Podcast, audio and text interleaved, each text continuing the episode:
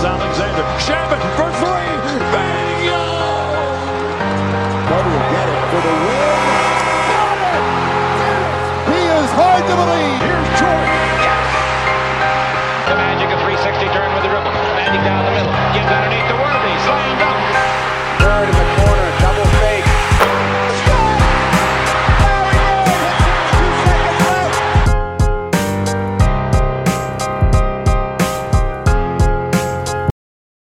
What's going on, guys? Welcome to Dime Dropper, episode 52 of our 24 minute recaps. Before we get started, please make sure to subscribe on all platforms at YouTube at Dime Dropper Podcast, Apple Podcasts, follow us on Spotify, and of course, to follow us on all social media platforms at Twitter, Instagram, Facebook, and now just recently on TikTok. So go follow us on TikTok as well. I still haven't posted my video on my lazy ass, so I got to do that. Tonight, simple, quick, short. Both Los Angeles teams in action. Both Los Angeles teams getting to victory. So it's a great night for Los Angeles. Except, yeah, I'd say it's pretty good. Who do we start with? Let's start with the Clippers, my Clippers, in their second of a back to back, bouncing back against the Grizzlies.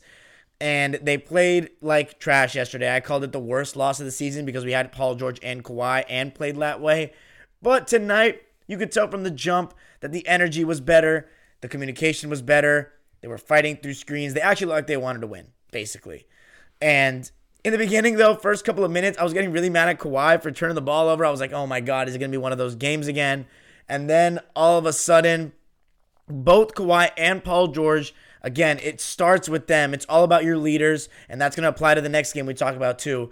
But Kawhi and Paul George were hitting screens and they were turning the corner on him and trying to get downhill, trying to see some burst. They did exactly what I said we didn't do or couldn't do yesterday, and that was to get downhill, that was to turn the corner hard and try to get to the basket. And Paul George and Kawhi were getting shots around the basket. Kawhi had a nice dunk in the first quarter, but we didn't end the quarter too well, which caused the Grizzlies to get closer to us, and it was only a two point game. 32 30 after one, but especially the end of the second quarter. I thought the Clippers did a much better job executing. I thought they were moving better with the ball, uh, moving the ball better, moving better without the ball. It wasn't crazy. It wasn't like some of the earlier performances of the season where the ball's just flying all over the place, but it was much better than yesterday. There was much more of a sense of urgency, but I thought that it was made because of our defense. I thought that Serge Ibaka and Zoo, but mostly Serge, I'd say, did a really good job of, of adjusting to what we did wrong yesterday.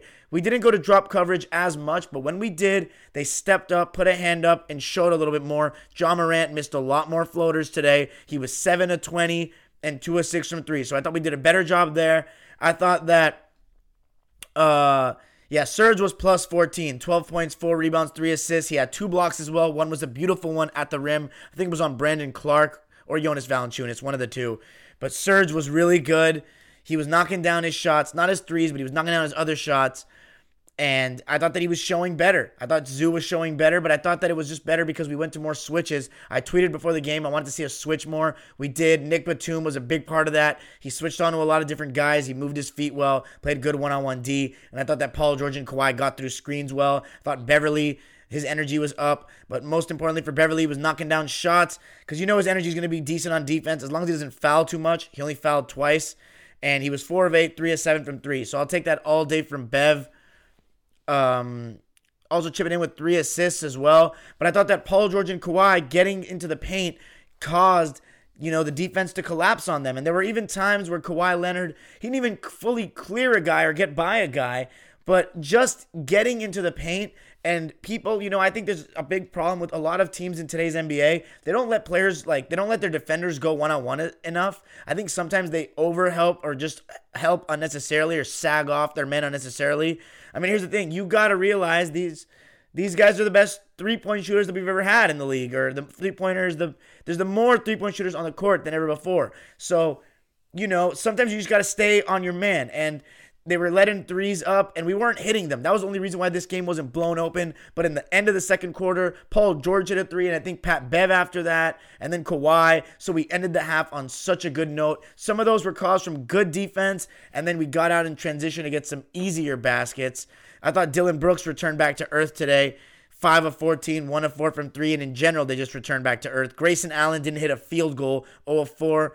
That was a little bit rare for him, I'd say. Just wasn't a good night for him. And overall, the Grizzlies only shot 40%, 32% from three, in large part to our defense, knowing when to switch, knowing when not to. But overall, a lot of just missed shots for them. And I thought that because our offense was better, it got us to be set on defense. Uh, it's all about the energy. Kawhi was hitting his jumper. Paul George was hitting his jumper even though the game was being called a little bit loose again. I like the physicality they were allowing. The physicality was so much that Ja Morant even got so annoyed to the point where he got ejected in the fourth quarter. Every time that, you know, the Grizzlies were hanging around because the Clippers kept turning the ball over. I'm going to check how many turnovers we had. But we kept turning the ball over, keeping them in the game. We had 17 turnovers, so that's entirely too many. They scored 13 points off those turnovers. Points in the paint, 50 for the Clips, 54 for the Grizz. But I thought that we did a good job responding every time they tried to make a run. I thought Kawhi was making some big plays. And then at the end, it was Batum that shut the door. His corner threes, man, those things look like they don't even just make it every time. It seems like he swishes it every time. And his defense is just smart. He's intelligent. He knows where to be, he knows when to help. He knows who to switch on and who not to switch on. And you got to give our big guys credit for stepping up. And how could I forget to mention Terrence Mann, who came in and gave us a big boost 14 points, I believe. 13 points, taking it to the basket with confidence. The way he is moving out there and the way he was playing defense again, getting over screens, putting pressure on the ball handler. 13 points and six rebounds in just 18 minutes of play on six of eight from the field. I thought that Reggie was, you know, he only played 11 minutes, so he was quieter. I didn't think Senior was that good. I think he this was a bad trip to Memphis for him.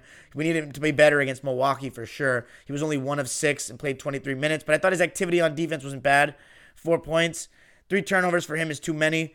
Lou Williams, a decent night for him, definitely.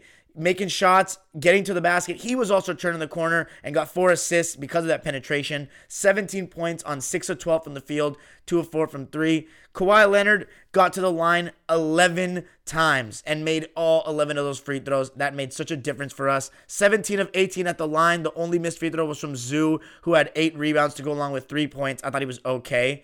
But Paul George, 13 points doesn't do him justice. Eight assists to go along with those 13 points. Kawhi Leonard is my player of the game because he was aggressive and he did exactly what I said that he didn't do yesterday. We are undefeated, the Clippers, on second half of back to backs. And now we move on to 24 and 11, and we got the tough Milwaukee Bucks, hopefully without Jrue Holiday on Sunday on ABC. So a good win for the Clips, a great bounce back win. We made those adjustments. Ty Lue did a good job. Ty Lue took accountability because he's a great coach and he knows he doesn't make excuses like Glenn Rivers. Let's move on to the Lakers and the Trailblazers, the second matchup of them this season. We talked about the first one when it happened. The Blazers coming in at Staples Center and winning. That was with a fully healthy Laker team, but also a fully healthy Blazer team with Jusuf Nurkic and CJ McCollum and Zach Collins, all of which didn't play tonight. But the Lakers, even though they were with this, without Anthony Davis, they got somebody big coming back tonight, and that was Dennis Schroeder. And oh boy, did he make a difference. His pressure on the ball was back, his ability to play in pick and roll was back, and the ability for LeBron to go to the bench without worry is also back. I thought the beginning of the game, like the first six minutes, the Lakers came out awful, same old that we've seen the last couple games, lazy, not talking. LeBron was late on his rotations, not rebounding. Uh, who else? Marc Gasol was getting, uh, Kanter was getting offensive rebounds over him. Wes Matthews, was, no, it wasn't Wes Matthews that started. But yeah, that was just the start of the game. Then the Lakers came back, and you saw a quick change, and it starts with who? Their leader, LeBron James. LeBron comes in, and it took him a while to get going offensively, but he started making some great. So the Lakers strategy, right? Dame started out really hot. I think he had like 15 in the first quarter, finding his one-on-one matchups and using his high screens. But what started happening was the Lakers did what I said is what I think the best way to guard pick and rolls, even in today's NBA. You see a lot more of it in older eras. Hard hedge, throw two at the ball handler, recover. The only problem is with the Lakers is when Kanter got the ball, he's big, so he can shoot over most guys that are going to rotate from the weak side or from the corners, and that's going to leave shooters open. When you run those pick and rolls from the top, that's what happens.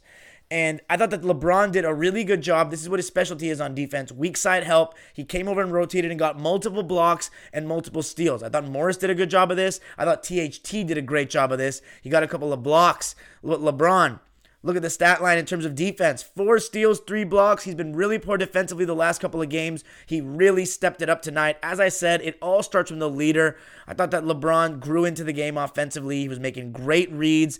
Everybody does hedge and recover with LeBron because you can't let him get downhill. And I thought that most more often than not, the Lakers are making the right plays with it.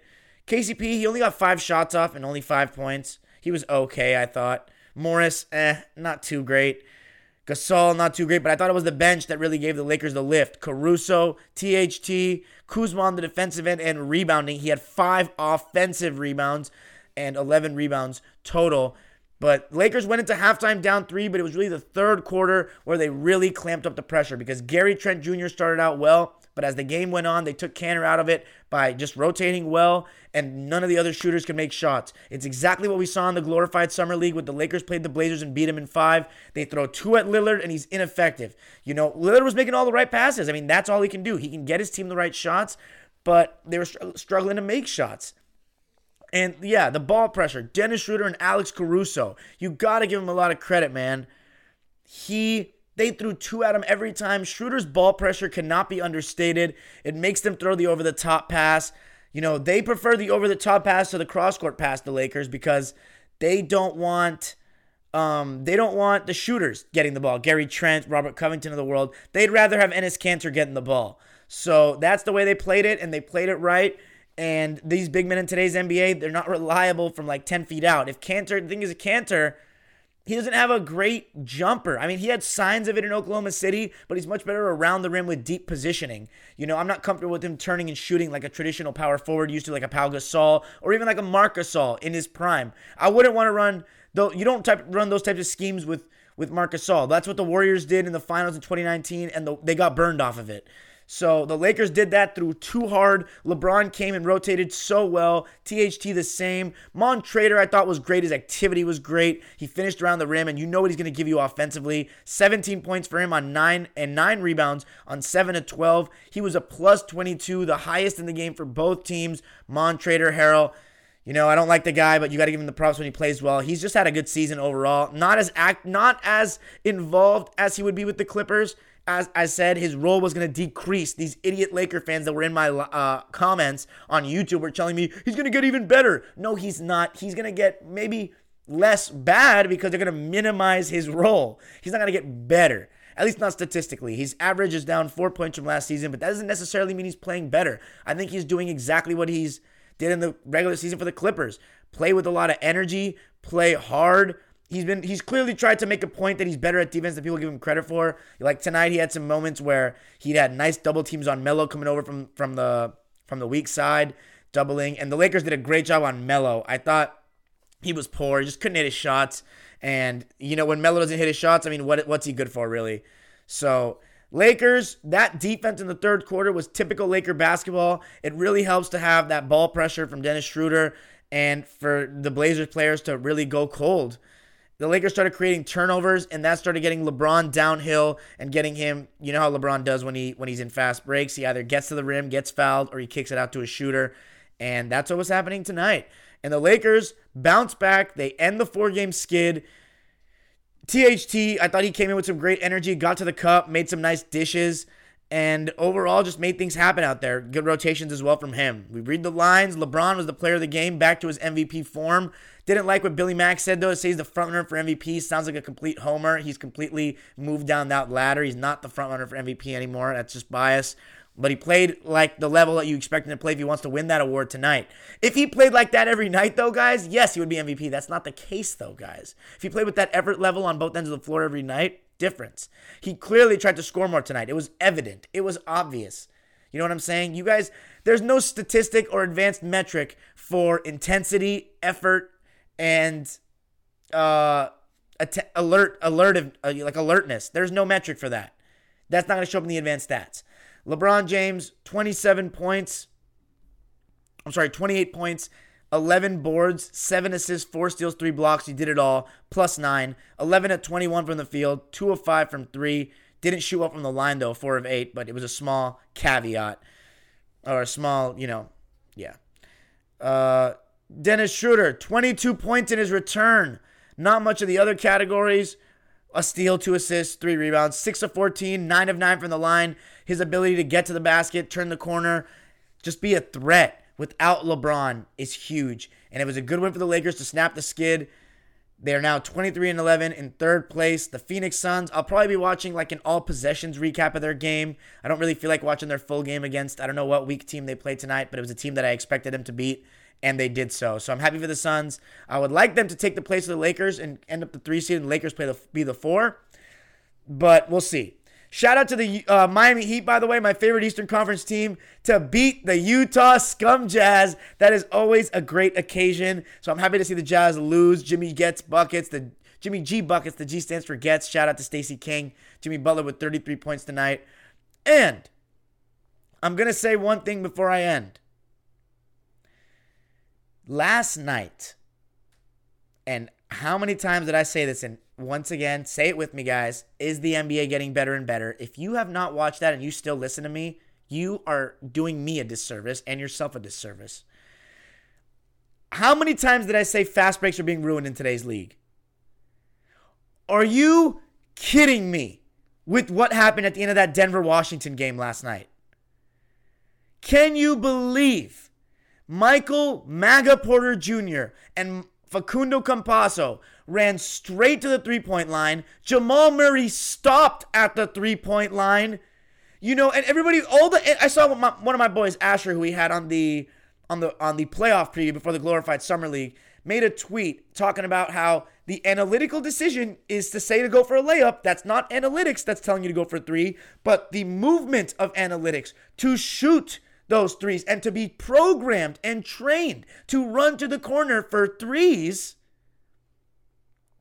is not good basketball. It's it's got them stuck in their head. They're not playing situational. It's ruining fast breaks and it cost them the game. A wide open lane. And I don't want to hear all these excuse makers. They were going for the win. No, no, no, no, no. That's when you have a decent look at it too, and then you go for a three and risk it. Not when you have a wide open layup. You caught that's a loss. And it's not like the Nuggets are doing very well right now. That's horrible basketball, and it's it's just terrible. It's exactly what I talk about. Garbage basketball, garbage product. Magic Johnson and the Showtime Lakers are rolling over in, oh my goodness, rolling over.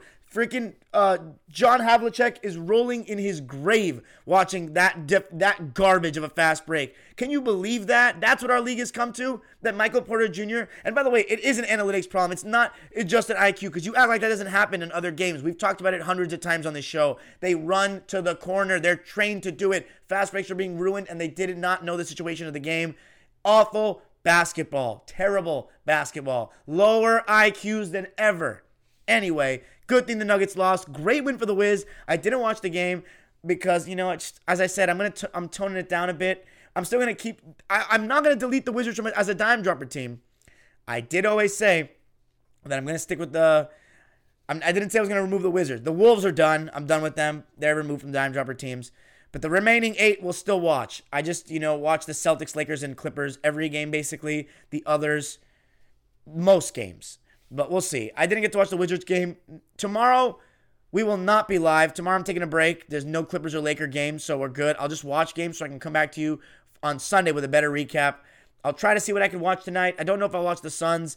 Maybe I'll watch the Warriors. I think I'm going to watch the Warriors. Uh, Warriors game. And I don't know. Were there any other dime dropper teams that played today? The Celtics. Yeah, I'm gonna watch the Celtics and I'm gonna watch the uh, the Warriors, not the Suns. But anyway, that's it for me tonight, guys. Thanks so much. Now I'll go to the live subscribers for the next six to ten minutes. Peace out. Let me know what you think. Episode 52, Jamaal Wilkes style. Have a good night.